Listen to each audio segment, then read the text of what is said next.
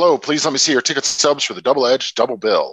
This week, Michael Mann presents The Last of the Blackhats.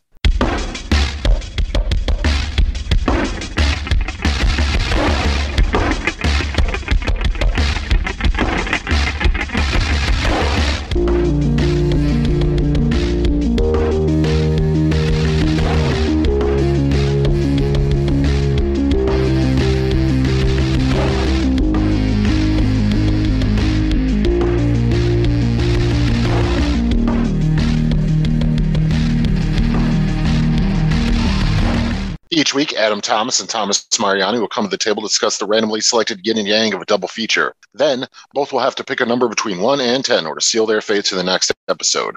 One will have two good movies, the other two bad. Let the chaos begin. I am Adam Thomas, and I hate this hacker crap. And I am Thomas Mariani, and wherever you are, just know I will find you. That's kind of sinister the way you said it. Right, that's true. I I don't have the Daniel Day Lewis locks. That's the key to making is. that work as well as it does. Uh, but yes, welcome everybody to uh, the Double Edge Double Bill, where every week Adam and I uh, discuss a good and a bad feature we pick at the end of the previous episode related to a general topic, and we uh, are doing a topic based around a filmmaker we've wanted to do an episode on for quite a bit, and uh, timing worked out because he is uh, directing something for the first time in quite a while. It's the pilot for the new show uh, Tokyo Vice that'll be on HBO Max. Uh, it is Mr. Michael Mann, who uh, Adam, I believe, is one of, if not your favorite directors out there. Uh, yeah, no, I, I, I, I would count him probably as my all-time favorite. I like him, uh, you know, Villeneuve, stuff like that. But yeah, probably Michael Mann. Yeah, I mean, the dude's responsible for two of my top three movies of all time. So yeah, I think it's safe to say he's my favorite.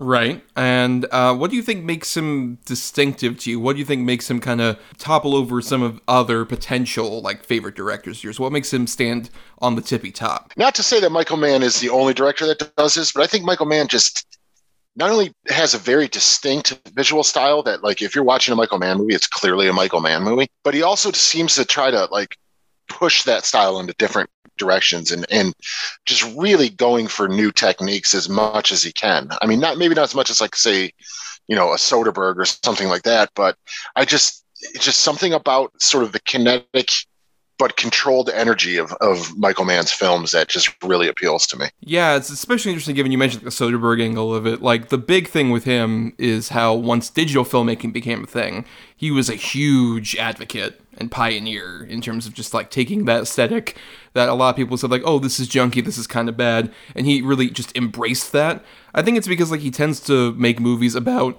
um, very sad men who are dealing with a lot of like masculine bullshit that they can't get over. And so it feels as if like once he got into like digital filmmaking with I think it was around it wasn't collateral, I think it was Ali was the first one he kind of had some of that for. But then collateral really is where it's like kicks off fully. Where like the digital filmmaking. I think he manages to like really take that kind of like introspection that his characters have and just really put it literally in their face with the digital craft of it. But even when he was working with film, he still made great movies about the similar subjects. Oh yeah, man, definitely. Like you know, we've talked about it here in one of our very first episodes, but Heat, you know, and just how visually just mind blowing that movie is. It's a lot of close ups, but then these huge panoramic sort of scenery scenes, too, scenery shots, scenery scenes. Listen to me. but uh, I'll take dumb for 800. Uh, no, it's just he knows how he knows where he wants to put the camera at all times. Uh, you know, I, I said it was Soderbergh as well, and uh, you know, I don't mean to keep making that comparison, but I think it is a comparison that you know is a just one, especially with sort of the embrace of digital and new technology. It never feels sort of flied by the seat of his pants.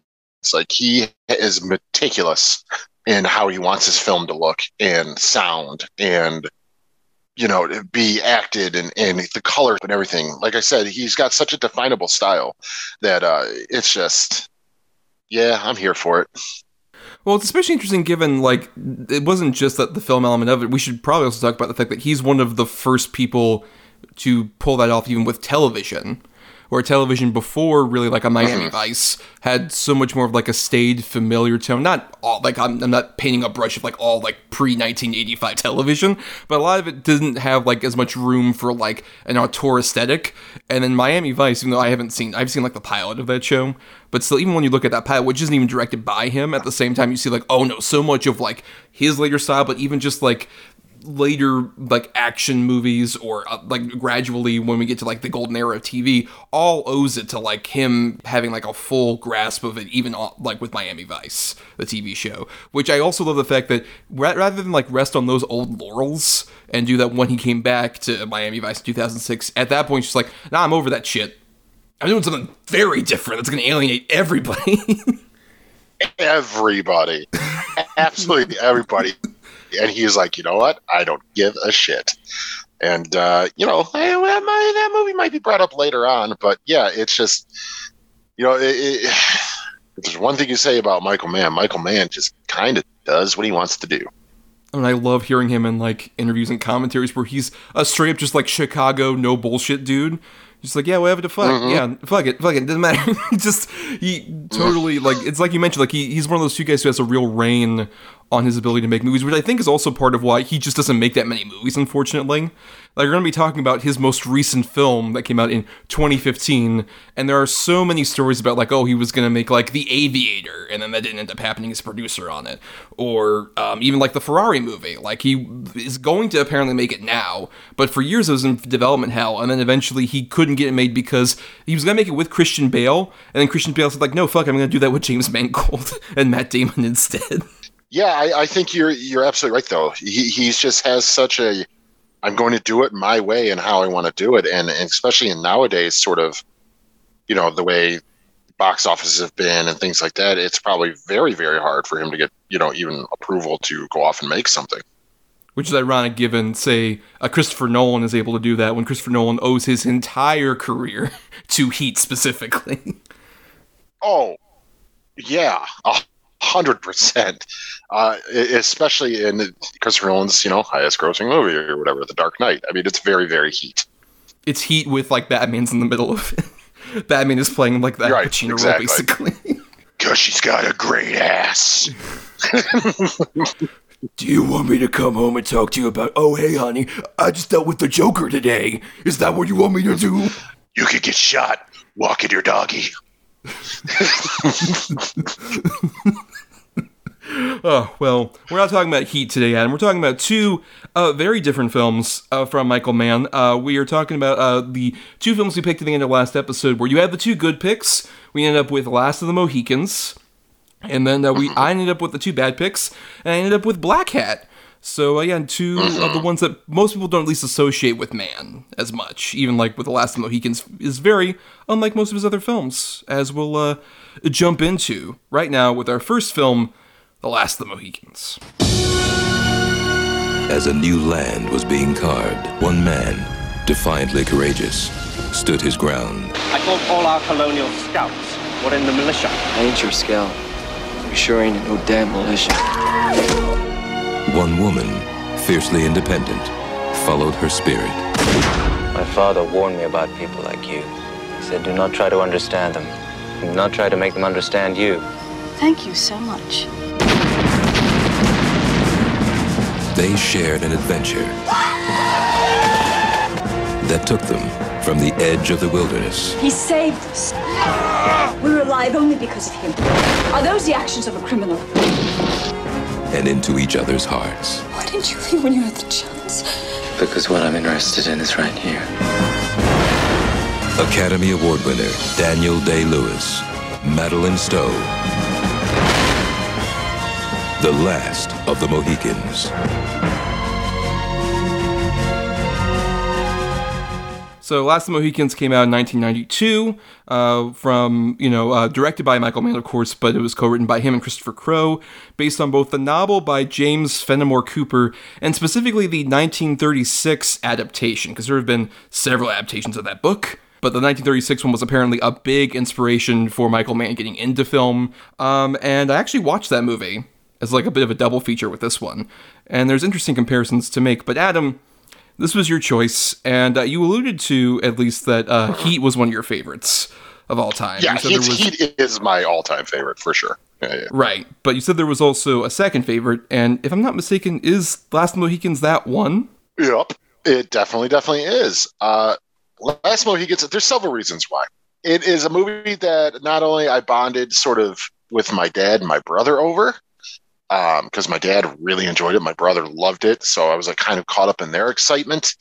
So I, I enjoyed it, uh, of course, but it's just as I've gotten older and rewatched it and rewatched it and rewatched it, there's just so much in this movie to me that it's in just some of the choices are mind-boggling, perplexing that they work as well as they do. For instance, the score with all sort of the bagpipes and things like that, like it has no place here. Yet it, it just I, I love the score. The score of this movie is one of the main reasons why I love it so much. It's such an enthralling, beautiful score.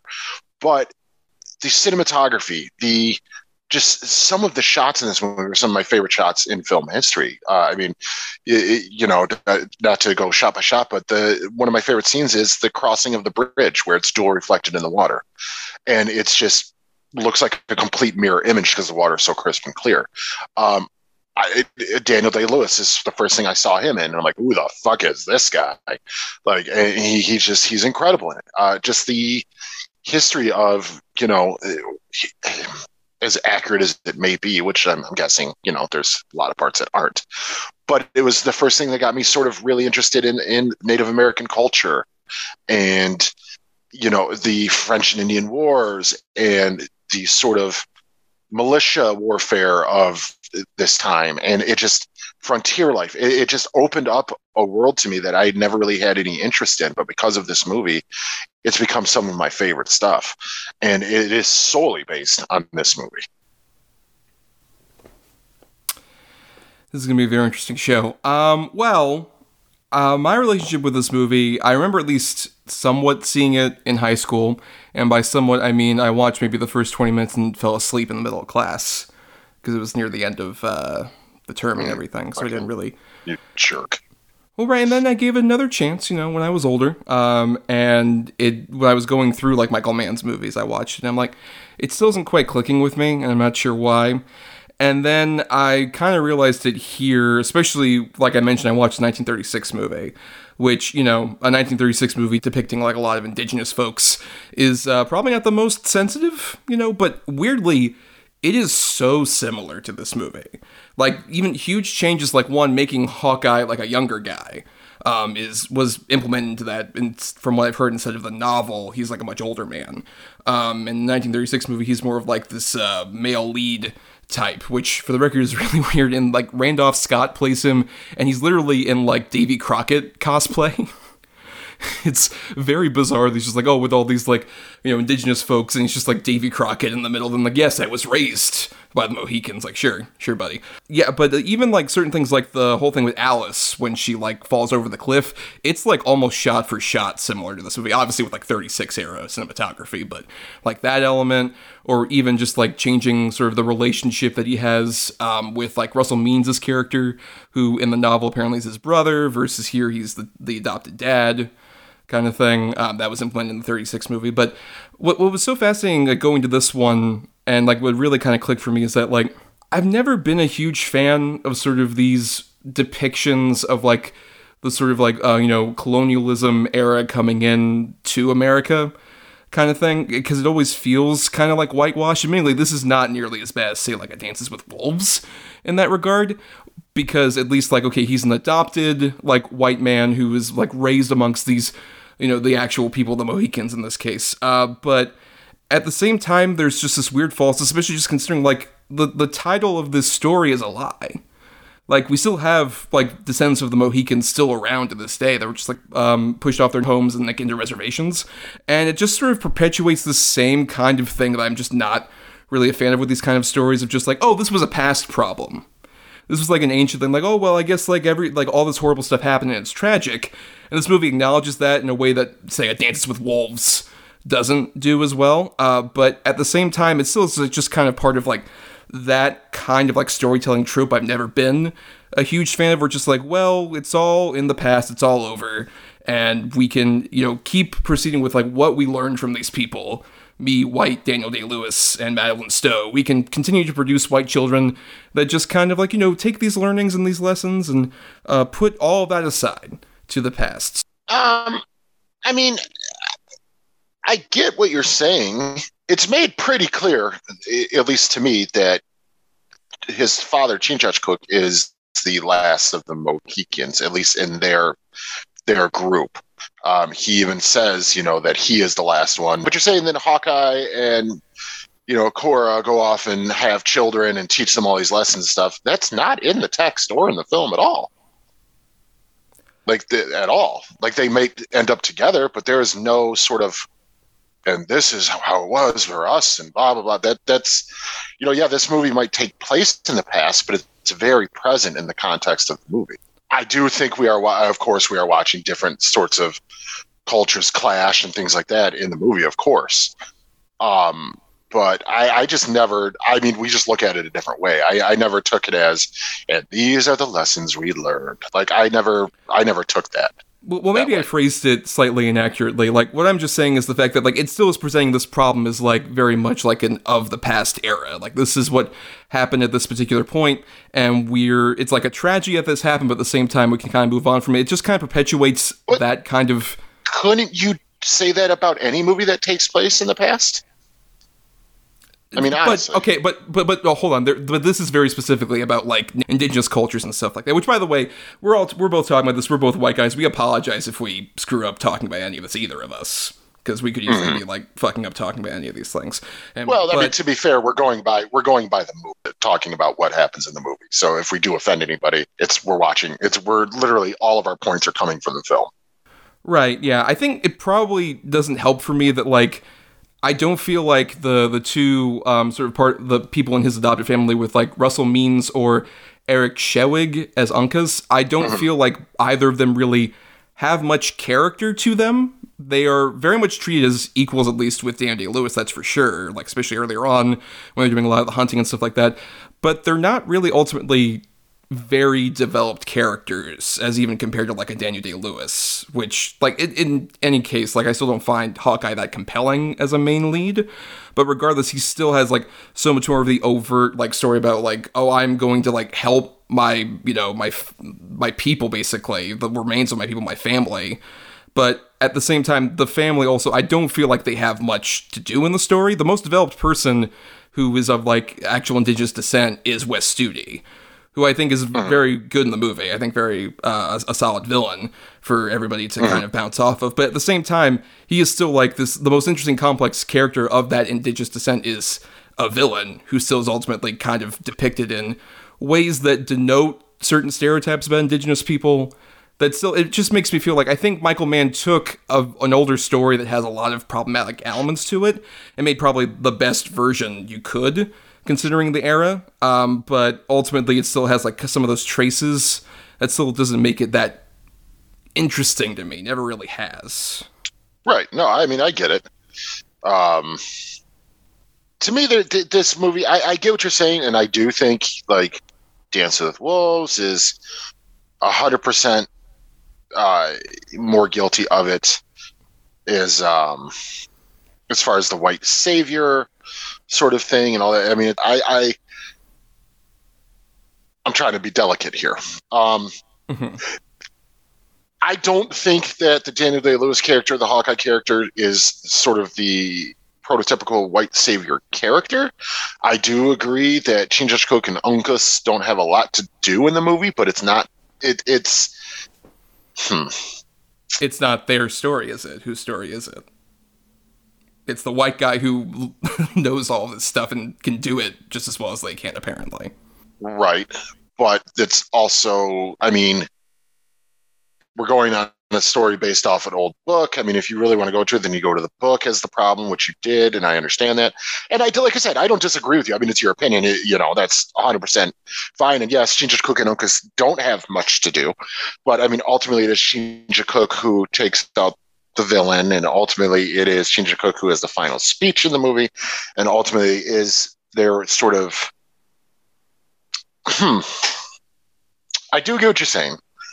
Uh, I mean, I, I can't disagree with you on any of it in particular. I don't see it the same way, but I guess Mhm. that's sort of the beauty of beauty of movies. Um, if we go in comparison to any of the other type of movies like this, which there are a lot, there are a lot of these sort of frontier, you know, sort of films. Um, I think this one's probably the most delicately handled out of all of those. Um, this one to me feels like that they they definitely are trying to tell a genuine story and not just have it be wasn't it crazy back then like it just this feels like it's it, i mean basically we know what it is. It's a love story. It's a romance movie set against the backdrop of the sort of the french indian colonial wars. I don't know. I don't know. Like i said i uh, this movie will always hold in my top three. It's just one of those movies for me. Um i and i'd be hard pressed to find as many sort of elements in this movie still to this day, even being if I was trying to be as um, subjective as possible, which I, I try to do watching any movie, whether or not it holds, you know, a spot in my top three or not. Um, I'm still hard pressed to find really as many issues with this. I think obviously as you do, or as I would watching, you know, like a Dance with Wolves or any of those type of films. I, I, think the cinematography is just breathtaking. I think the score is breathtaking. I think the acting is just incredible. I think the battle scenes are amazingly choreographed. I think when it needs to be brutal, it's brutal. When it needs to be, uh, you know, romantic and swelling, it, it, achieves that as well. I, I agree with you that like, this is not nearly as bad as Dances with Wolves, which I recently actually just watched. Um, just as like, well, that's a best picture one I haven't seen before. Um, and that movie also is very well shot. Uh, but is very much more Sure. about like a guy invading that culture and then being like, oh, hey, I'm a buddy of yours right now, right? And then we can all be friends. As opposed to, yeah, Hawkeye is explicitly written at least as like an adopted, you know, person into the Mohicans. Like he's adopted by uh, the Russell Means character, and they very much at least have respect for there. Where I don't think anybody is necessarily depicted in a horrific light as many other depictions of indigenous people have done previously. Because like this was one of those movies like in the wake of a dances with wolves where they didn't actually put anybody in brown face and everyone was like oh my god we can do that in hollywood? Um so this movie continues that and at least has a couple of like interesting like concepts with it. Like my favorite scene in the whole movie is the bit where um, they all go to the huron tribe and they um, have the conversation where it's all different languages. Um, and you have like one person translating, one person another like trying to explain how this is going, all this other stuff. I love that element of it. I, I find that fascinating, where it's like, oh, okay, these people are trying to communicate while one person can like speak French, one person can speak like an indigenous language, and one person can speak English, and it's going back and forth. I, I like aspects like that, as opposed to like with you know regardless of like any of the indigenous stuff, I think another big problem is just I don't find Hawkeye and his relationship with the the Madeleine Stowe character to be that engaging. I think Madeleine Stowe and Daniel Day Lewis are two very attractive people, but it's a very sort of like old school Hollywood romance that I think really can be hit or miss with me, and I think in this case it kind of misses. I don't really have much engagement in their relationship ultimately. I just feel like they do kind of like see each other and like, oh, we have similar hair, and we both look pretty. Let's fuck. like that's basically. I mean, I yeah, I mean, let's let's put it this way: if you can't get on board with that, then the movie's not gonna not gonna stack up. I mean, it is such a huge part of the story. See, I find it very engaging, uh, and I've always thought it's a great romance. But I mean, again, yeah, if you can't, if you're watching it and like, yeah, I don't believe this, then you're gonna have a problem. Well, well, I'm curious. What makes you b- believe in that relationship? What what what elements like really make you feel like, oh, I'm, I'm really fully invested in the two of them getting together? because they feel like you know just sh- both people out of it's almost like they both find they find each other from being completely you know out of their own elements and out of like he he's so used to just being you know on his own with his adopted family and sort of living on the land and stuff. And then once he gets involved with her then he finds himself becoming more of a protector of her and stuff. And she's been raised you know, in wealth and in sort of properness and you know with Duncan and all that stuff, and then she's completely out of her element alone as well because of obviously the war and things like that, and they just sort of find each other in the middle, and it just it just works for me. It's like him finding part of his lineage and her finding a part that she never knew she had, strength she never had. And it just it's ultimately worked for me. Plus, like you said, it doesn't hurt that they're both incredibly good looking people. Right. Yeah, I don't know if it is because I saw this when I was young and, you know, sort of pre pubescent or whatever, and hormones going, and it's like, oh my God, look at these two great looking people. And oh, but it's just, it's always been one that's endeared itself to me. Now, do I think it's one of the greatest movie romances of all time? No, but I think it really works in this movie and this story. Yeah, I, I mean, I, I feel like, you know, with, with the two of them, I, I get some of the stuff you're saying. It's clearly what the movie's going for. It's just like, oh, we're at these two sort of like disparate points from two very different walks of like, you know, me living in the land and you like being this woman who's like coming in with this colonial father. Like, I, I respect elements of that. Like, particularly, I like the fact that she is the one who really strives to be like, no, we need to get him like from being in jail basically when he ends up getting captured because he's about to try and get people out. And it's like oh they're trying to stow away. And her father is very brutally like no he should be treated like everybody else. He's going to be hung and destroyed. Like the movie at the same time i'm saying like all this other stuff about like how it treats some of these indigenous people it's very still anti-colonialist in a way that like i said a lot of these movies fucking weren't around this point with like particularly I, I, like how they use a lot of like the english and the french side of things as like oh we're totally manipulating like different tribes into basically destroying each other which feels probably more accurate to what history would have been, at least on a basic level. Just like, oh, white people come in and they either slaughter directly or they manipulate from the sides to make sure people get slaughtered. Like the bit where Wes Studi's talking about like the actual origin of like why he hates the gray hair as he's talking about. And the French guy's like, oh, well, I don't know. I mean, I told them we wouldn't attack. It's our ceasefire, but if a bunch of Huron attacked, I don't know. I I wouldn't know it. wink, wink, wink. Like th- those elements, I think, are what make this a bit more interesting than, like I said, the average one of those. Which what where I would like agree, even with my problems with the movie, this one at least stacks up a bit better than like the average movie about like colonialism and destroying indigenous people. Is that it's a movie very still at the same time saying like, oh no, white people are still mostly pretty shitty. Oh, I mean, yeah, definitely. No, it's very anti-colonialism. Duncan's the only one that like out of all of them where he's like, oh, he redeems himself, and he's a fucking bastard. Kind of the whole movie. Uh, yeah, everyone else like these people are terrible. Uh, but that scene specifically, and you brought it up with um, Magua and the French captain and they're talking and he's explaining to him you know why he hates colonel munro so much and it's it's just that's an incredible scene that that scene right there to me is why wes studi's magua is one of the great movie villains because it gives him more than just being this crazed sort of you know psychopath who's brutally trying to kill these people. Like he has a lot of weight pathos to him and you can the anger is real and there's a reason for it and it's just I think that's one of the more important scenes of the movie because of that. If not, he would just be like the old school Hollywood de- depiction of you know sort of indigenous villain, indigenous person, and they really give him weight. Right. Yeah. I just wish we maybe gave some of that depth to any other Native American character, particularly like the Uncas Alice thing. I'm gonna. This is bizarre it's a better love story between those two in like the older movie where which this is based on the 1936 movie where they actually have like scenes of connection together in a 36 movie they're able to do that as opposed to this movie they're just like oh you nearly fell off the waterfall and then uncas gets killed and then she actually leaps off the waterfall that's about the extent of their characters honestly yeah yeah i mean i don't disagree with that part I don't disagree with that at all. I was always kind of perplexed by that, even as a younger man, and still kind of am. Like, well, they really fell for each other super fast.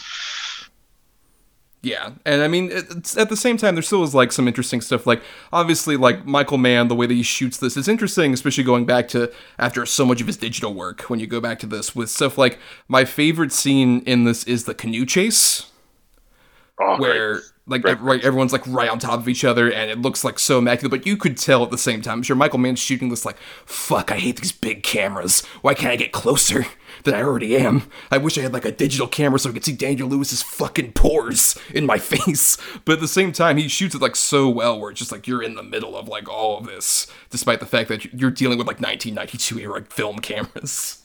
Oh yeah, hundred percent, dude. Yeah, yeah. No, that's a great scene. Well, that's what I was saying earlier. The battle scenes are great. Uh, even the scene where you know the first attack, the sort of the British, and it's you know the British doing all these fighting regiments. Which don't give me. You have to admit while watching this, you're like, oh my god, this is why you guys got slaughtered.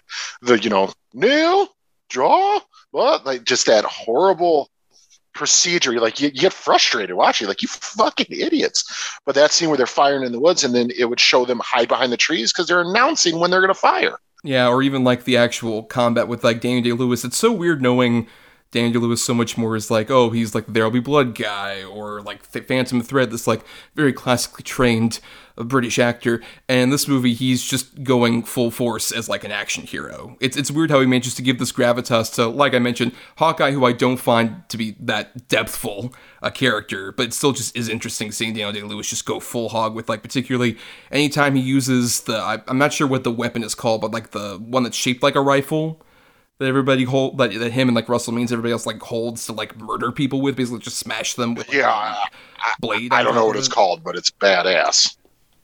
Yeah. Like it, it's just even like the cuts, the way it's edited does such a phenomenal job of like each like hit matches with a cut in a way that like really tells you like how it's like messy and forceful and brutal. Um, and by the way, it's called a gunstock club. Ah, Yes. that's a hell of a weapon. Yes. And another one of my favorite scenes too is when they're sort of doing their retreat march through that giant open, you know, green field, and it's surrounded on both sides by trees, and then all of a sudden just poof, poof, random things of smoke start coming out of the woods, and then they just get rushed. It's so brutal, and what a great scene. Yeah, and even stuff like as much as I'm not as huge on like the romance element of it, I love the way that Michael Mann shoots like the embraces between Daniel Day Lewis and Madeleine Stowe. Particularly like when they're underneath the waterfall and you see the waterfall behind them, or even like this is a recurring thing in his movies where like the sex scenes aren't graphic, but it's a lot of people huffing and puffing at each other. Even Madeleine Stowe in this movie has that where she's just mm-hmm. like kind of like breathing heavily basically and Daniel Lewis is kind of there. It just shows that it's like oh it's not like extremely graphic but it has a lot of that sexual tension at the same time. Oh yeah, hundred percent. Like you know, even Duncan says it because you're infatuated with him. Like yeah, yeah, they feel it for each other. It is just a lot of longing looks and sort of you know circling around each other and stuff like that. It almost feels like two um, like cats sort of courting each other. Like it, it, and then plus you know you might not be into their romance and stuff, but even during that battle scene I was talking about, just the fact that he goes through all of those guys to get to her. And I mean, he expertly is dispatching them. It's pretty awesome. Or even the way like he delivers obviously the line that I referenced earlier, just like I will find you and all this other stuff. It's re- extremely well delivered by Day Lewis, who obviously was like shocker is like very method about this film. So he was just like, yeah, I'm gonna live in the fucking woods and live off the hmm. land basically, As, and eventually just come out whenever we are ready to film obsessively. And in, like, despite how like some of that method acting stuff can be a bit ridiculous at times, it admittedly works for him because as much as I'm not a huge fan of Hawkeye, the character, I think his performance is phenomenal. It still just like displays so much like confidence and honesty. It like I said, even though this is, character is very much like a typical Hollywood action hero, D. Lewis provides it with so much more gravitas than it really deserves. Well, yeah, he's Daniel Day Lewis, baby. That's why he's, you know, multiple Academy Award winning crazed shoe cobbler, Daniel Day Lewis. If only he'd been like a more traditional Hollywood action film, just like, no, I want to study to become John Matrix in Commando. I must oh, study. Oh, He's out there carrying giant trees on his shoulder and stuff. for months. he, he eating ice cream with uh, Alyssa Milano. yes. Do you remember when I said kill Yeah. you last? I lied. Chill out. you need to let it. You need to let off some steam, Bennett. it's so fucking stupid. yes, yes, it is. Um, well, we do have another film to talk about, so let's go ahead and go into our final thoughts here on it. Um, I'll start off because I'll give you the last word, Adam. Given you're a big fan, of Sure, sure. I'll give you the, the last word. Um, I've I- it sounds like I'm extremely negative on the movie. I'm not necessarily. This is not like the worst Michael Mann movie by any stretch. And I still, like I mentioned, despite I my several issues with sort of like how this kind of fits into the canon of how indigenous people have necessarily been portrayed. I would still say it's upper echelon of that because it does have at least respect for the actual like indigenous actors who are there and has like some authenticity in terms of like apparently they used actual um, you know indigenous languages and stuff like that for when they're communicating. Um, and they used actual you know indigenous actors, which was like I said not as common unfortunately at this time. They you know this is not too long after they did those fucking ads with a Sicilian dude crying over litter bullshit like that.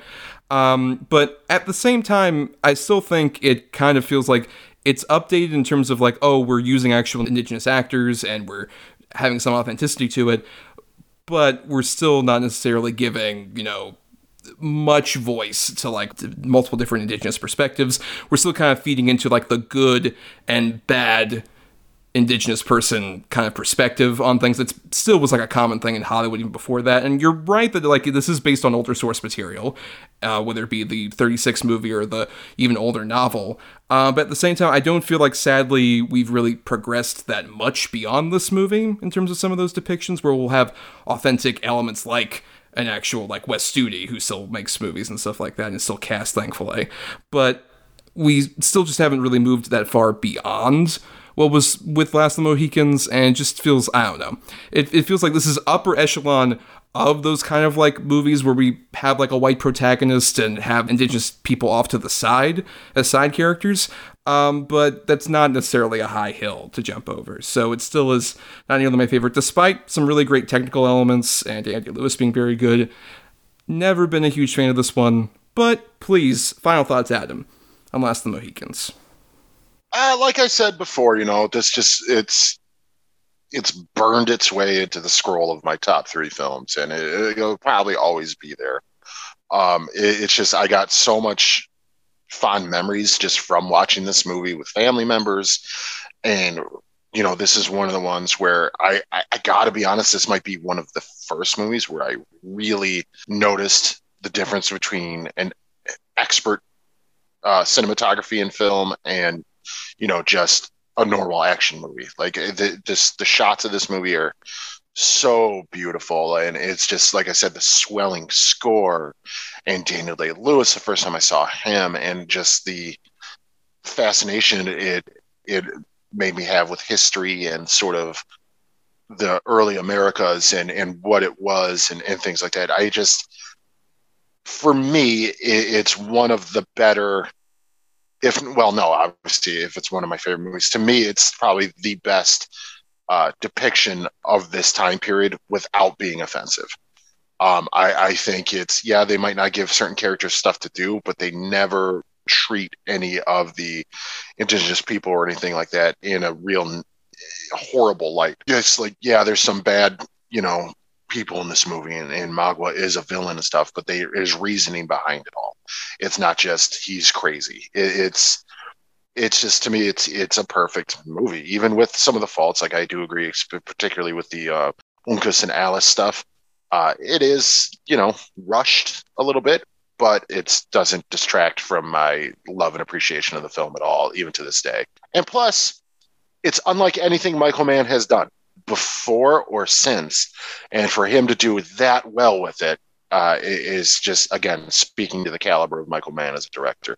So um, if you're a Michael Mann fan, and or you just are fascinated by directors who just kind of did a one-off piece that's unlike anything they've done, then there you go. You can't go wrong with this one. But let's do a left turn into a completely different kind of film here with Blackhat.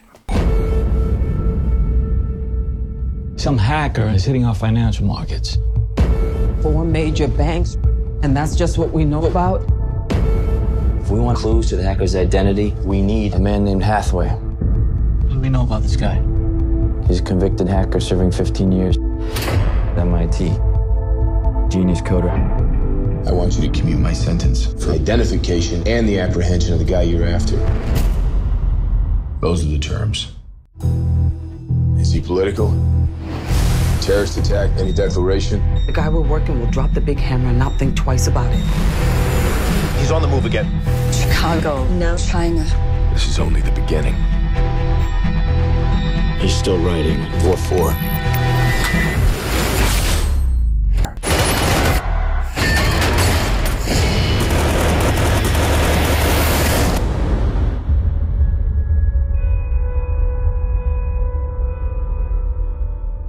So, uh, Blackhat came out on January 16th, 2015.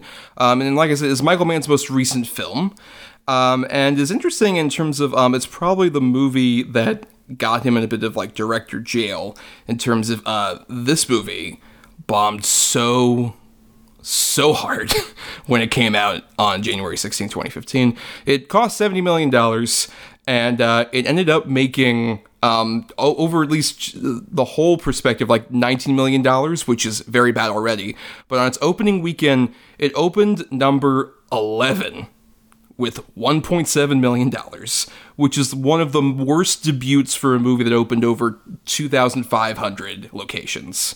So it was withdrawn after like two weeks. Big, massive bomb, horrible bomb uh, that really hurt him. Um, and at the time, it was not critically uh, well liked. Uh, it was very much dismissed as um, a bad hacker movie because it's basically about uh, Chris Hemsworth as like a buff hacker dude. Uh, which it was kind of dismissed as at the time. And uh, later on, when um, by the end of the year, despite that, uh, there were still a lot of people praising it, putting it on top 10 lists and everything else. It's fascinating because Michael Mann has sort of like that film Twitter following, I guess, that gets a lot of people immersed in saying, like, oh, he can do no wrong necessarily. But I'd seen this movie before. I mainly picked it as a bad movie because of some of like the reception that had, particularly at the time. And uh, Adam, you hadn't seen it before, so uh, what were your initial thoughts on Blackhat? I've never been a fan of sort of hacker type movies, uh, it's other than hackers, just because how is that a movie? Um, because that's nothing to do with real hacking, but like Swordfish or this or, or things like that. I never really got into those type of movies, and uh, yeah, uh, it starts off with them going through the computer and all through the circuitry and the wires, almost like it's in a highway scene, and they do that a lot. And uh, yeah, that happens a couple more times. And uh, to be 100% honest, I found this movie to be incredibly boring. I was not invested at all. And it's not even just because, like I said, it's a hacker movie. It's just so ridiculous. It's it's it's just ridiculous. Who?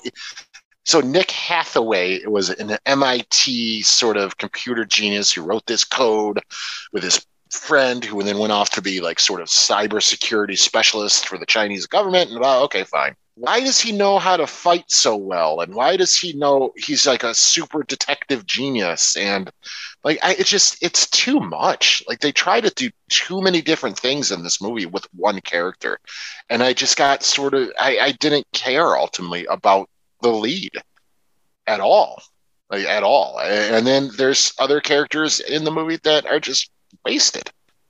This might be one of the biggest examples I can think of in a while of just a completely wasted Viola Davis. It's just it's just too I, I don't want to say too far fetched because there's you know that's sort of the point of the movie. It, it's just it's trying so hard to be a James Bond movie. Like the, the, if I had to pick a movie that came out since then that I would just in sort of messiness and tone throw this with, it'd be almost like a Tenet for me. Like this is just it's just boring. Great locations, good looking people, good wardrobe, shot pretty well. Uh, but that's about all it has going for it. It's all face value. This will continue to be a very interesting show. Um, I dig Blackhat. Uh, I dig it even more than the last time I saw it. I don't love it. I would still not say it's like upper echelon Michael Mann necessarily, but I think James Bond isn't quite the accurate comparison to me as much as it's Michael Mann trying to make hacking up in the same echelon with like safe cracking or like bank robbers like he's done previously in these other movies.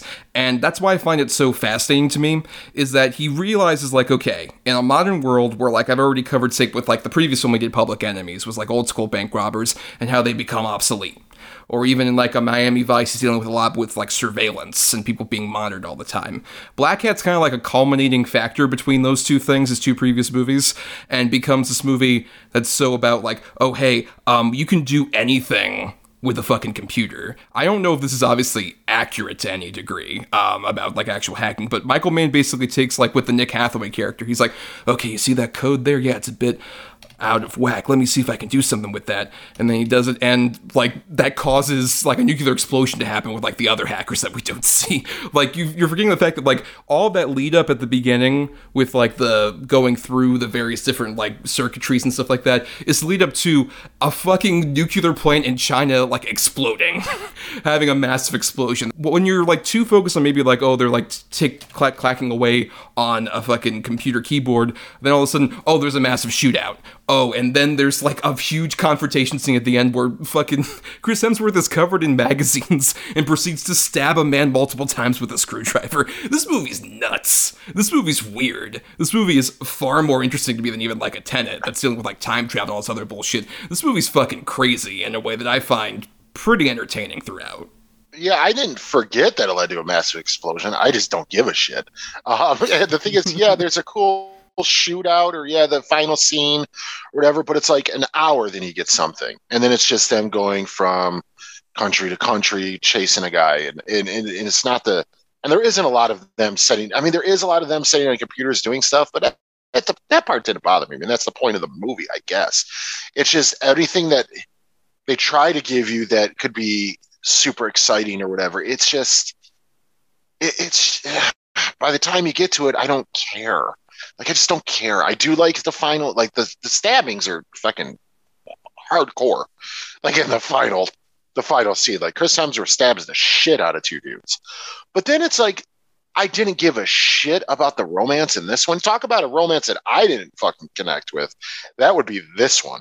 I did not care at all. Like at all. I was more interested in his friendship with the guy who's works for the Chinese government than I was in his relationship with that guy's sister. I thought there could have been a really cool dynamic between the two of them, you know, where he went to jail and now he's part of like sort of law enforcement could have had some really cool stuff there. And they kind of just go, nah, just make him, you know, get in a relationship with the sister and then have one scene really quick where they talk about what it can mean. And then that's it. We're done. I think I went in expecting too much out of this because it is a Michael Mann movie, because I like Chris Hemsworth so much. And I, I do know a couple people, you're not the only one that I know who's like, oh man, it's fucking cool. Like you got to see it, blah, blah. So I kind of went in maybe with a little bit too high of expectations, which, you know, it, it never will ruin a movie for me. I didn't care about any of the characters really. There was potential there to, for there to be cool conflict and stuff that they didn't lean into. They, they decided to just lean into a, a love angle, a romance angle, and it's now Michael Mann can be guilty of doing that. It's kind of every movie he makes. There's always a romance angle in there with the lead sort of loner guy. I mean, and it's, and it's rare it. that like the female characters are his most developed in any of his movies. Oh no, never. I mean, kind of basically right. never. Right. I mean, let's yeah, yeah. They do, but he does it in pretty much every one of his movies. But the one thing you can say, like even in Heat or even in well, if for me and Last Mohicans, or you know, maybe a couple of other movies we might talk about later, there's chemistry, and I didn't feel any chemistry between uh, Hathaway and the sister at all. Right. It feels like a lesser version of, say, like, I think the best example of that were, despite the limited means, there's still a fascination that I can buy between the two with, like, Miami Vice, between, like, Colin yeah. Farrell and Gong, Gong Li, who I think is, yeah, yeah. yeah, who are both like very fascinating in the movie, as you we might talk about a bit later. I do agree that I don't think Maybe. the romance is necessarily that well developed, um, but at the same time, I think uh, Tang Wei, who plays uh, Chen Lien, who is the the main Mhm. female character in this, I think is far more developed than a lot of the other Michael Mann female protagonists in terms of like I really love the relationship she has with her brother, where they're both people who grew up from like who were technically brother and sister, but they grew up in very different environments and they've come back together at this point. You can tell there's that strain in the relationship, and I find that to be uh, really investing, especially when ultimately the big thing happens where the car explosion, which I think is one of the best car explosions I've ever seen depicted in a movie, honestly, where it's just on like her next to Chris Hemsworth as the explosion happens in the background, like the slow mo that happens there, I think is so investing to me and really immediately got me invested in like her like regret over what she had just said to him about like, oh, this is all your fault, and then the explosion happens. Or even like you say, some of these other people are wasted. I think Viola Davis is phenomenal in this movie. I think she has like such a great back and forth with Hemsworth and some of these other people with like the 9/11 story that comes up so casually about her husband. I think really works, or even the whole like Chica thing where she's like, you can call me Chica anytime after a certain point, or even the bit with um the the one guy they talk about, they talk to, and she, he's just like, oh, I don't think I'm going to participate, and she's like, oh, well, you know, we could go make this go through the 90 minute uh, sort of cycle, and they'll pop it up, and then you'll eventually just be disgraced and everything. So why don't you actually fucking participate with this, buddy? I don't think it's necessarily the most incredibly developed character Viola Davis has ever played, but um, right after this is Suicide Squad. That is the ultimate waste of of Viola Davis compared to here, where I think she's playing a fun supporting role in this. I think most of the cast is pretty fun. Like Holt McCallany, I think has a lot of fun bits. Um, that one guy who's the uh, the um, the Russian guy from The Dark Knight, the My Dogs Are Hungry guy. Um, I love. Even like we don't get the main titular black hat sort of villain of this movie until the very end, and it's that one guy who was like the rapist in uh, the Girl with the Dragon Tattoo, and I think he has this weird, bizarre energy that's so different for any kind of like villain performance in like a major release kind of like weird techno thriller movie. And even like Chris Hemsworth, I don't think it's my favorite Chris Hemsworth uh, in terms of like non like Thor stuff. I think obviously the best Hemsworth is funny Hemsworth, like in the later Thor movies or even like in Ghostbusters stuff like that. That's where I think he's at his peak. Um, I'll take this sort of action version of Hemsworth where he's like a weird hacker dude who got buff in prison and can fuck people up uh, any day over like Extraction, where he's like a nothing man who can just kick people. Like I find him so much more bizarre and fascinating in this than like most other like serious Hemsworth roles. Eh. I mean, I agree. Obviously, funny Hemsworth is the best Hemsworth. Um, this didn't work for me with Chris Hemsworth. I don't know if it's the whatever accent he was doing. I mean, obviously, he's covering up his his native accent. He's kind of weirdly doing like a Chicago like Michael Mann esque accent, which is interesting. Yeah, and it, yeah, it's really bizarre. It's really, really bizarre. My thing is, why can't he just be Australian? What does it matter? Because they don't go into his past, like, you know, his childhood or anything, really. So it's like, uh, just, yeah, I mean, he's fine in it. He's not, like, unlikable or anything like that. Just, I just found the character to be kind of boring. Like, just, uh, uh, just, nah. I, nah. I, I, what I like is the fact that he is kind of like money because like, I think in a worse movie about like some of these hacker things, you would have him be full on more like Robin Hood mode. They kind of hint at that where it's just like, oh no, I only stole banks money. and I didn't steal any people's Yeah, actual yeah. money. But like they would have that guy be a bit more like noble as opposed to uh, he's still like a paranoid weirdo. Which is what I like. Like even like he'll he talks big game. Like even when he's interviewed about like, hey, we can get you out of here for a bit. You could be furloughed.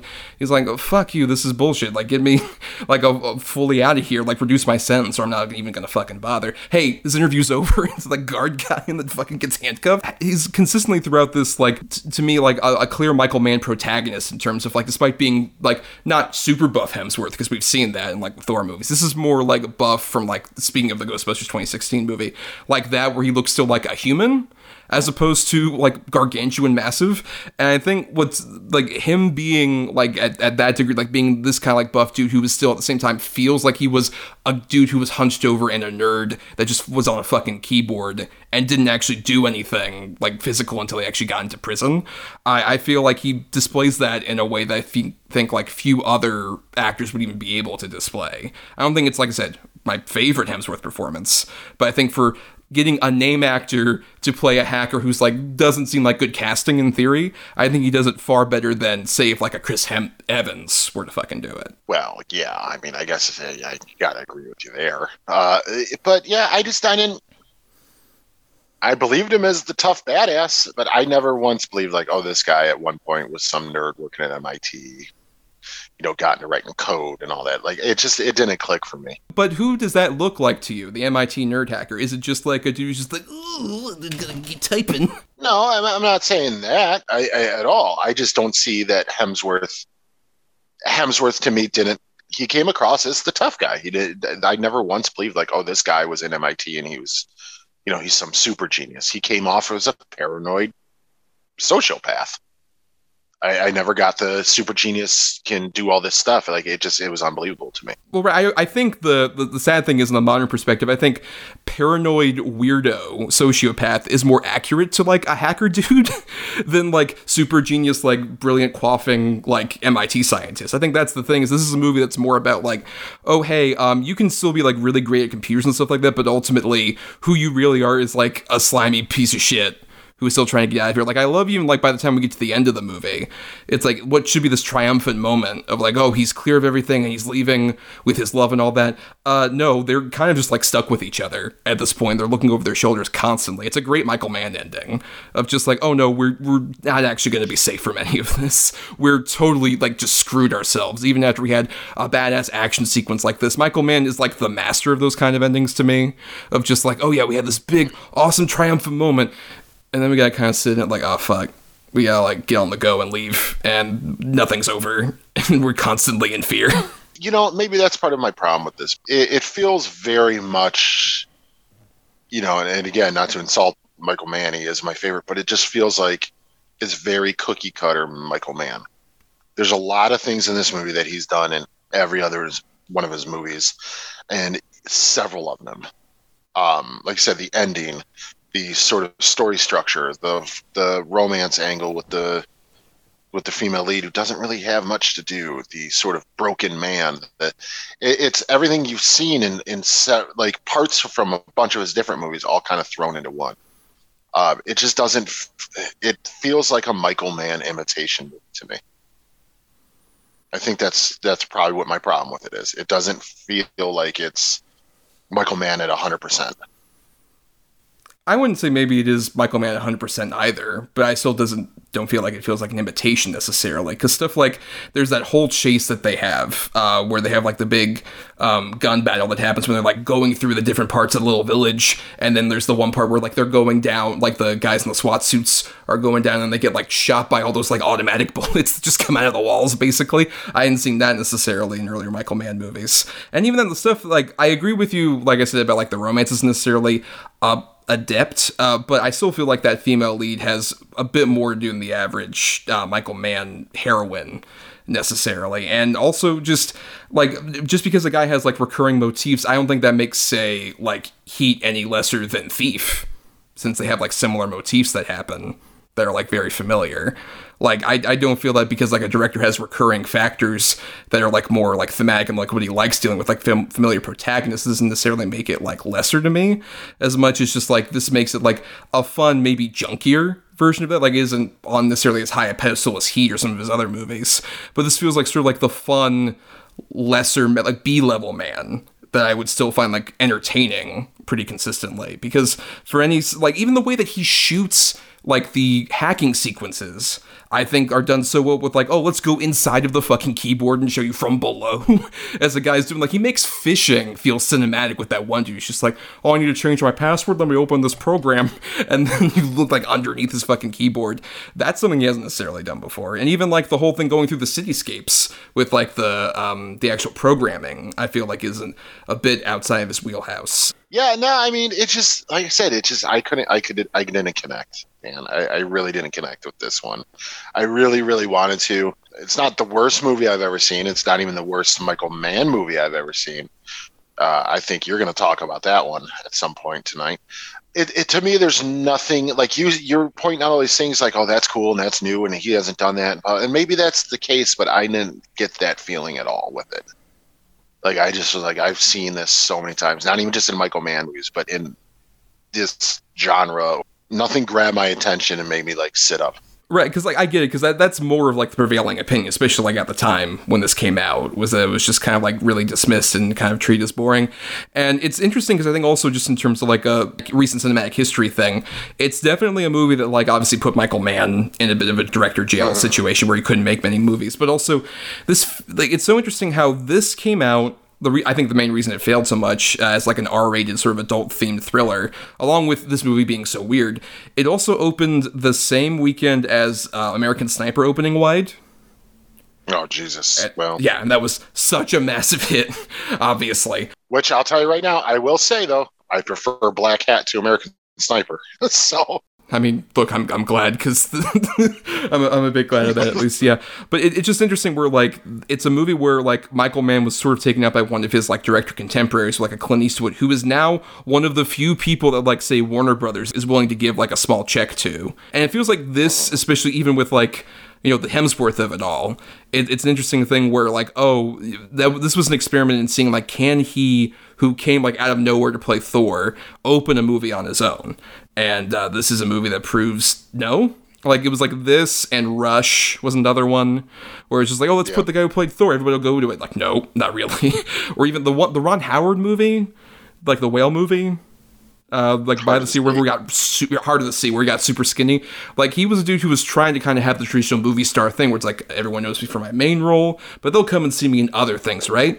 No, not really. Like, and it, it, it feels No. like it's kind of like the end of that era as well of a new star being crowned. It kind of feels like it's the beginning of the end of like new movie stars cropping up, basically.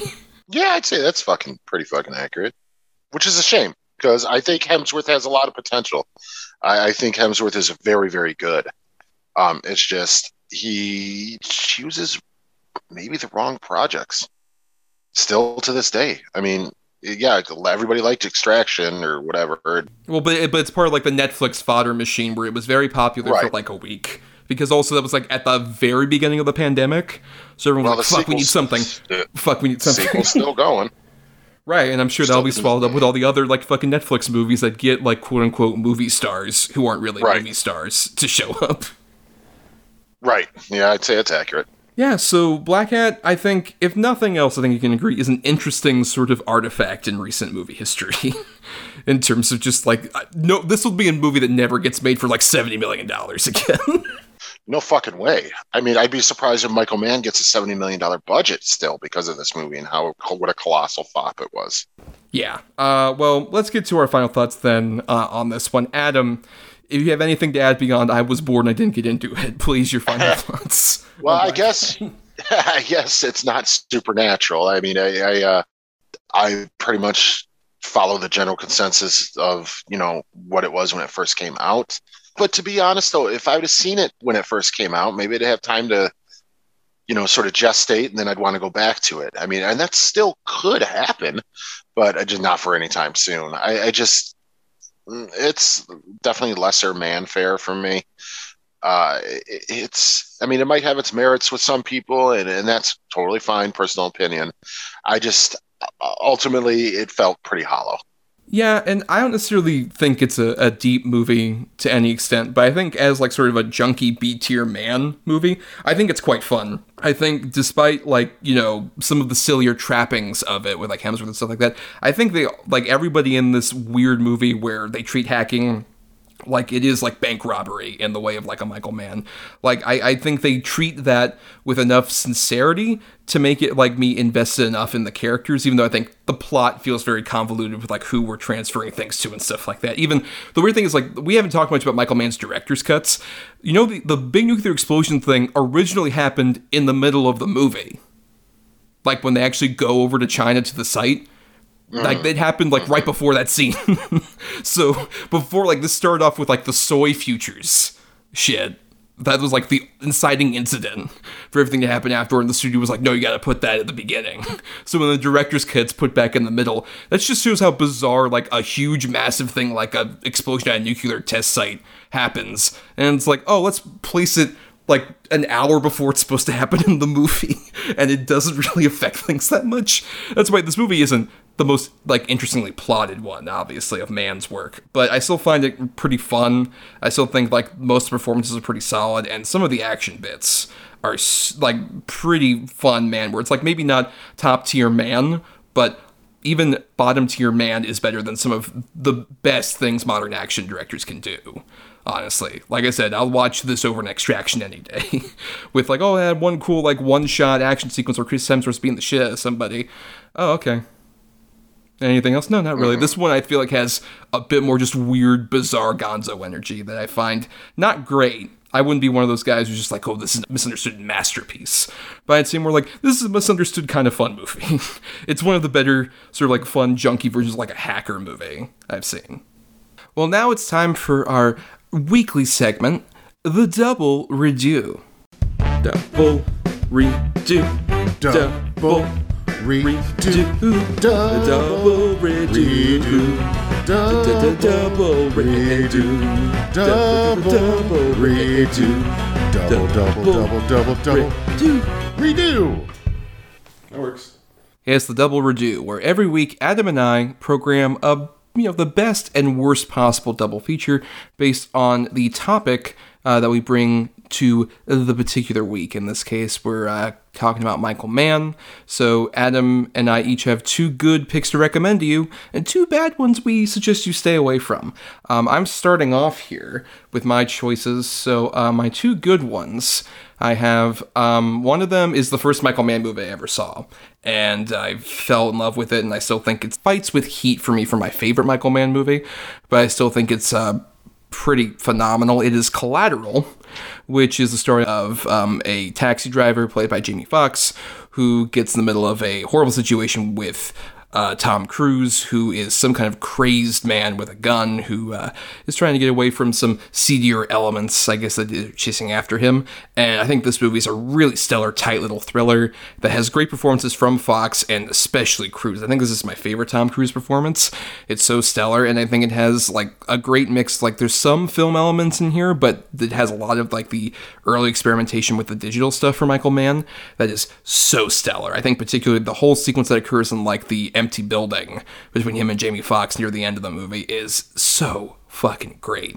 Particularly when Tom Cruise jumps on a fucking office chair and fucking eats shit on the fucking carpet, but then keeps moving immediately. One of my favorite just action bits in a fucking movie. And there's still a lot of like heart and emotion to it as things go along. I particularly I love the ending of this movie so much and Cruise's ultimate sort of fate there. I think it's a phenomenal little thriller that got nominated for a bunch of awards, deserve it. Um, it is like such a stellar movie. And then the other one I have, The Insider, which also feels a bit different for him in that uh, this is a journalism thriller that's uh, basically about um, Al Pacino plays this real producer who worked for 60 Minutes, who is trying to do an investigation about um, this tobacco company.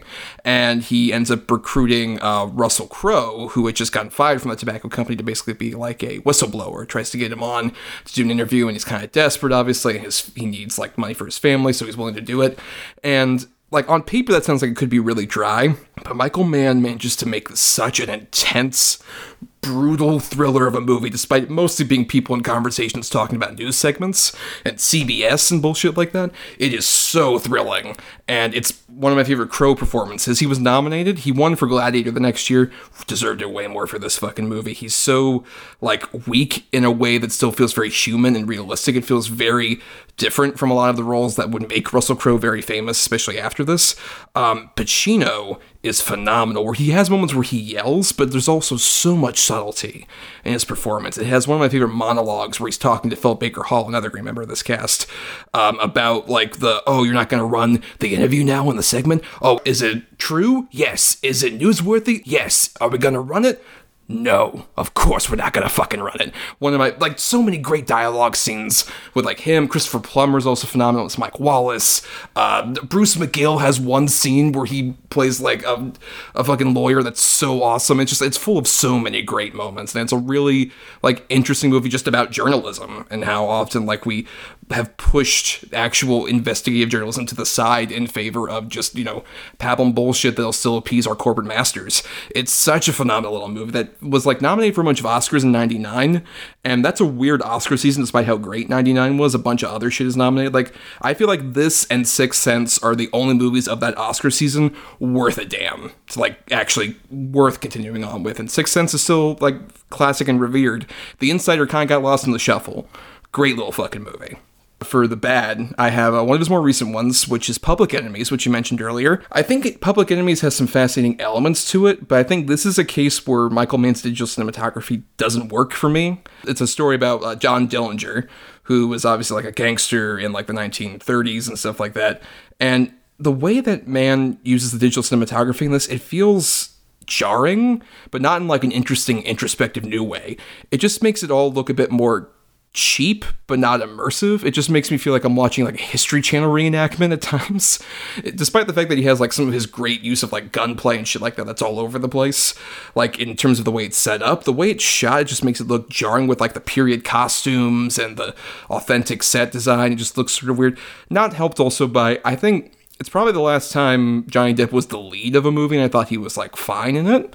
But he, in contrast, like a Christian Bale, who was like sort of the the FBI agent that's going after him, is so dull in a way that I'm just like, it might be one of his worst performances. Like this and Terminator Salvation came out the same year. A similar lack of energy and enthusiasm from him. Um, and there's some fun side people like Billy Crudup plays J. Edgar Hoover with, you know, an old mid Atlantic accent kind of thing. And Stephen Graham, who's one of my favorite character actors, pops up as Babyface Nelson. There's fun bits and pieces to it, but ultimately, I think this was like the most forgettable one, which for some of the other bad ones that we could talk about, like the rarely are Michael Mann movies kind of forgettable. I feel like this one definitely is. And then the other bad one is a fascinating one because um, it's the original version of his best fucking movie, LA Takedown. In 1989, he had originally written the script for Heat as a TV pilot, and he shot it, and it didn't end up going to series, but he ended up releasing it as a TV movie. And this is like a fascinating study. There are so many scenes that were like shot for shot, line for line, the same. And they're so fucking dull in LA Takedown. it's just like the casting is like really bizarre. The guys who they got to supplement, um, you know, Al Pacino and particularly Robert De Niro, the guy who they got for like that character is like so dull and uninteresting. Watch this and Heat next to each other, and you'll be baffled at how you can take the same great material and just make it so poorly. It feels like even subpar Miami Vice, like 1980s era. it's so bizarre and so disappointing, but it's an interesting sort of like it's the original storyboards basically for a much better movie to follow. okay, well, I have seen all of your movies. Um, Collateral, completely agree. Love it. I just rewatched it actually last night. Yeah, Collateral's still great, and I agree. It's my favorite uh, Tom Cruise as well. I think Tom Cruise as Vincent is just it's stellar, stellar work. He could be so charming and yet just terrifying at the same time. Wonderful performance, and I always forget how good Jamie Foxx is in it too. Uh, it's just that he's against just a powerhouse of uh, Tom Cruise in this. And but yeah, it's shot great. Love the score uh, and the soundtrack. It's just fucking great. You know, early Audioslave and, and so it's just it's absolutely fantastic. Yeah, and The Insider, one of those great movies that nobody talks about and very few people you know i have actually seen but yeah it's you know it's, it's pacino just fucking turning in just one of his better performances of his later, at least of the '90s. Uh, he's he's really fucking solid in it. Russell Crowe's great. I completely agree. He should have got it for this over Gladiator uh, the following year. I mean, I'm glad he got one, but yeah, if he, if he was going to get for anything, it should have been this. LA Takedown. Yeah, I mean, I agree. It, it's it's dull. It's it's just such a weird thing, especially if you are a fan of Heat or if you were to do that double feature, you would be perplexed. You'd be like, how the fuck did this really shitty thing I'm watching turn into this masterpiece? Uh, it, it's it's very very fascinating.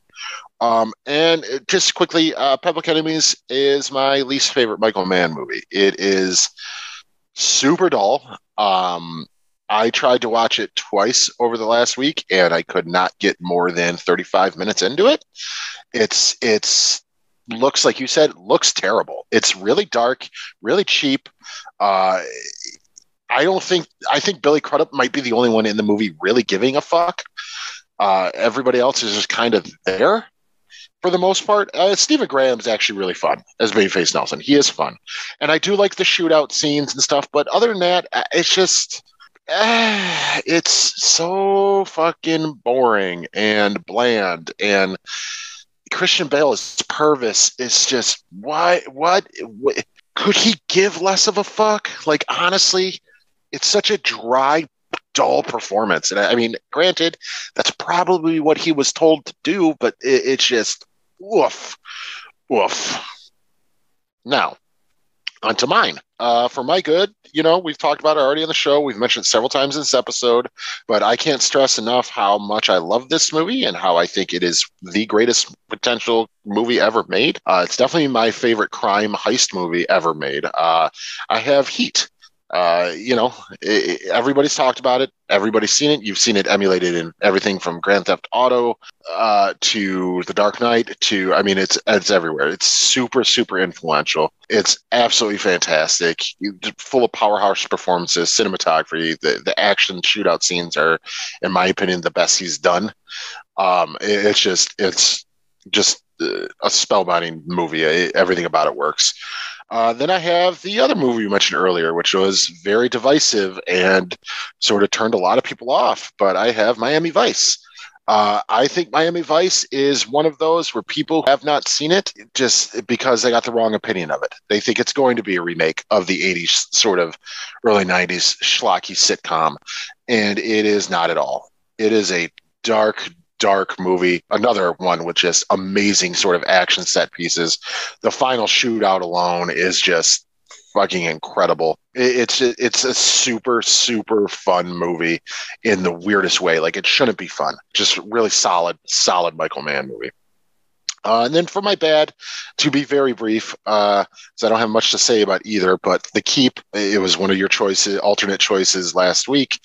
It is a weird fucking movie, um, populated by just, I mean, Ian McKellen, which is strange. The Lost Tangerine Dream soundtrack is really fucking kind of phenomenal, but it, there's just nothing else about it that works. In the ultimate creature, just looks like a professional wrestler covered in blue paint. It, it's just it's a really weird, strange disjointed movie. And then I have Manhunter. Never been a fan of Manhunter. I know a lot of people love it, and that's fine. I just I don't like William Petersen. Never have. I don't like Tom Noonan very much. I like Brian Cox. I like Brian Cox's version of Lecter. Um, it's obviously not the defined defined version, um, but I, I, think he's fine. Uh, it looks good. It's shot well. I mean, it's Michael Mann. It's just I, I just never could get into Manhunter, and I, I've tried several times, and every time I just walk away feeling sort of like, okay, that exists. Well, yeah, I've seen all of these. Um, one of your bad choices, one of your good choices, is an interesting look at like how two troubled productions can really produce different movies from the same director. Because The Keep was like an infamous example where like several things with like the actual thing, the effects guy died while they were making the movie, so they had to shoot around not having the special effects. Yeah, uh, Scott Glenn's character who has the weird powers and shit. Um, apparently a lot of stuff was cut out of what Michael Mann originally wanted. Like this cut originally was apparently like three hours long or so, and they demanded it like it cut down severely to like the I believe it's 96 minutes long.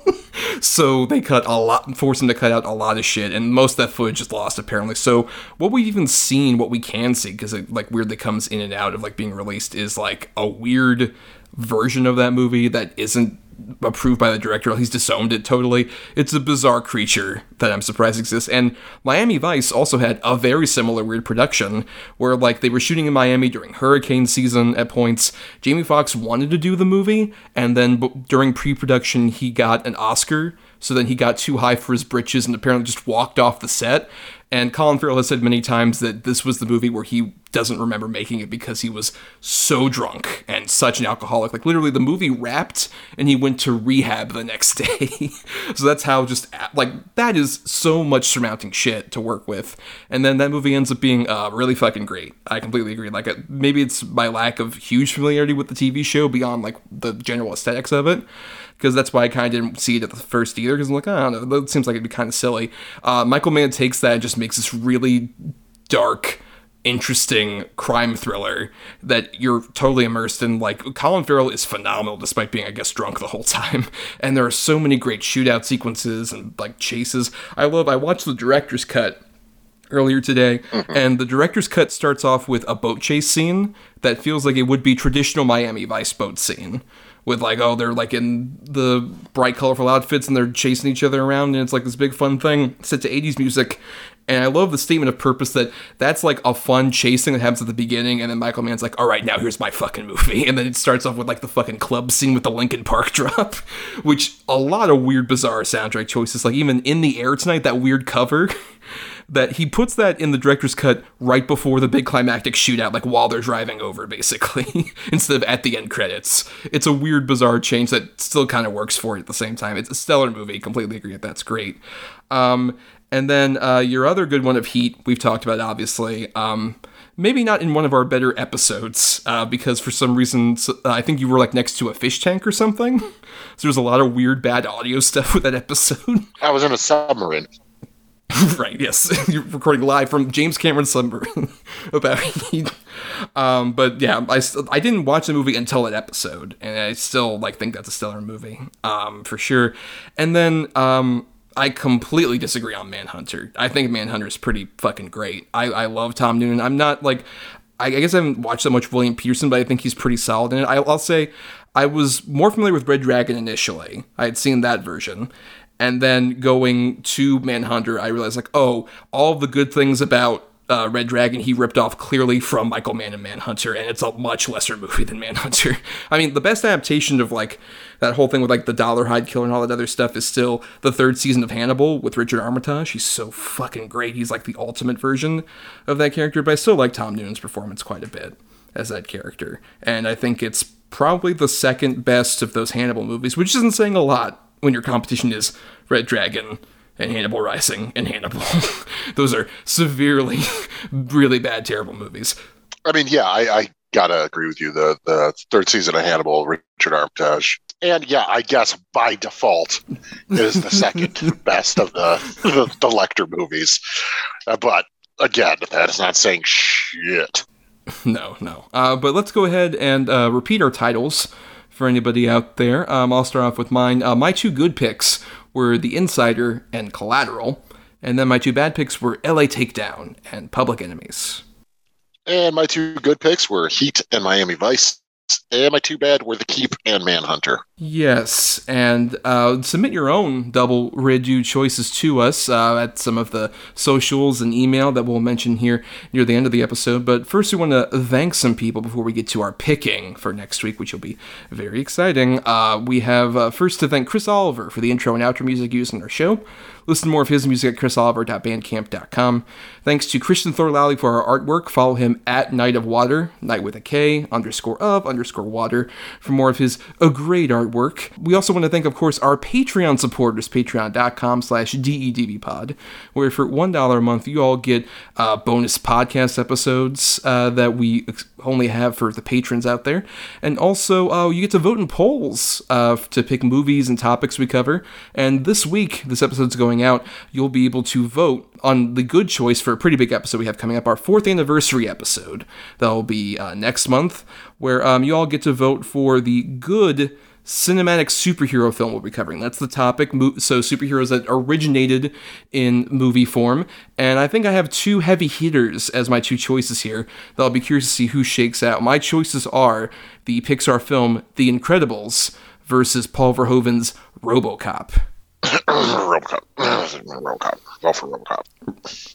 Right, I mean, we know where Adam is swayed. Um, at the same time, I think, admittingly, Adam, this feels like the most where I'm like, I'm not sure where this will go. Yeah, yeah, and I'm on board for both. Like, yeah. absolutely, absolutely, RoboCop. Yes. but you all get the ultimate choice. It's not up to Adam or me, it's up to you out there. You'll vote in the poll. That'll go up the day after this episode pops up. So y'all get to choose which one of those two good ones we cover for that episode coming up in May. And uh, we also uh, want to encourage you if you like uh, our babble and stuff and want to see more of it, uh, follow us on Twitter and Facebook at DEDBpod. Uh, and also you can email us stuff like redo choices at doubleedgeddoublebill at gmail.com. I'll spell it out. And if you want more of my uh, other antics, you can find me on uh, Twitter, Instagram, and Letterboxd is at Not the Who's Tommy. And I also do some writing at both marianithomas.wordpress.com and film-cred.com. And I'm on Twitter and Instagram at Atom or Adam. That's A T O M underscore O R underscore A D A M. And you can also find me on good old Letterboxd at Schwandtson. That's S C H W A N D T S O N. And to hear more of us, please uh, follow us on places like Apple Podcasts, Stitcher, and other podcasting platforms wherever you get podcasts out there. If you're listening on Talk Film Society, why not listen to all the other great shows on the network? Or uh, dig into our archives from before we joined Talk Film Society over on our Podbean main feed, which should be linked in the description below. And everything else, if you can't, you know, support us on the Patreon for the one dollar, the completely free way to help us out is to rate, review, or simply share the show around to get us more visibility. Yeah, and I know notice a lot of people doing it, and uh, it's really, really cool, y'all. And we definitely appreciate it, even from you, Christian Alvarez. Go fuck yourself, but thanks for doing it. Yes, thank you all. Now, Adam, we do our picking for next Yeah. week's episode, which interestingly we only have to do half of based on some of the Patreon stuff we mentioned earlier. But basically, if you're new, every week, usually uh, Adam and I have uh, two choices of either good or bad quality. We switch off on who gets the good or bad quality for certain episodes. We assign those each a number between 1 and 10. And the other person picks number between 1 and 10 usually, and that gets us our good and our bad feature. Uh, though, some caveats to keep in mind. One, the bad choice has already been chosen for us by our patrons for the upcoming episode. So uh, you'll only be doing the good picking in this case of my choices on that. But also, there's the Godfather rule that's still in effect, where uh, basically uh, Adam and I were given a veto last May. Uh, that expires upon the next anniversary, so coming up next month, uh, where we can only use it once. And uh, if we hear one person say a specific choice and we feel we don't want to have that particular choice, we say, actually, I'll take the cannoli. So that gets us our one opportunity to veto a particular choice and go with whatever the other choice is that the other person would reveal. Um, Adam has already used his, and I still have mine burning that hole, and I've only got a couple weeks to use it. I will not be able to veto the uh, bad choice for the next episode since the patrons chose it. That's exempt from any kind of veto. We are doing prequels next week um, in honor of the third Fantastic Beasts movie. I use honor with so much air quotes. Uh, for a lot of various Yeah. reasons related to the I could see them. and we're on Yeah, Zoom, and we're not even on video. But that's true. I could yes. see you air quoting. yes, uh, but prequels is it's an interesting topic. We, you there are plenty of good and bad choices for that. And Adam, you had Sure, sure. a couple bad choices. The patrons picked between. It was Mhm. between The King's Man, which is um, a prequel to the Kingsman franchise, which I have watched. I have watched The Kingsman, and uh, I gotta be honest, I'm glad it wasn't chosen. okay. Well, uh, then you're are you so glad that we got the ultimate choice, which was Carlito's Way, Rise to Power? Look, there's gonna be a lot more to talk about. Let's put it that way. And plus, this gives I'm excited that this gives you the reason to watch Carlito's Way. That's true. I have not seen the original, so it'll be a fun time at least watching that. That it gives me an excuse to get that off the old watch list. Yeah, for sure. I would watch the original first. Don't watch them in, in sort of story order. Uh, uh, no, I have to like the way that it was originally intended to be. Right. Jay Hernandez turns into Al Pacino. Right. Look, it's like the Star Wars prequels. We have to go in the chronological order as the, clearly the artist intended. Right. Exactly. Because I'm I assume Brian De Palma was also involved in this direct-to-video sequel, right? Oh yeah, hundred percent. But Adam, now you have uh, to choose between my two good picks for prequels. So please pick number between one and ten. Oh boy. Uh I'll go number fuck it, number one. Okay. At number three, I have a movie from someone we've devoted an episode to, but we haven't talked about him in a while. And I think it's interesting because it's a prequel to a television series, but I think a very underrated one, especially because it was decried at the time. I have David Lynch's Twin Peaks Fire Walk with me. Oh boy. Was not expecting that. I'm okay with that. Yeah, curveballs, baby. yeah. What was your other one? Well, over at number eight, I have one that I guess it's a spoiler to say this is a prequel because it's kind of a twist of the end of the movie. But I, I still think the movie. twist. Yes, uh, I I think it works as a fun version of that. Um, I have the most recent, and I'd say best entry in this horror franchise, Final Destination Five. Oh yeah, definitely. Yeah, yeah. yeah. Look, dude, it, maybe it's a spoiler, but if you don't know by now, then come on.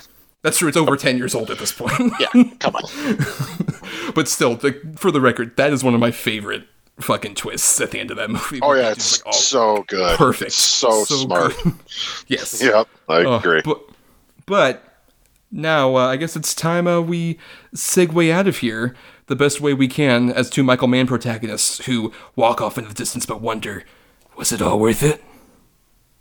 No, I'll answer. No, pro- probably not for sure. Yeah, not worth it. Not worth it.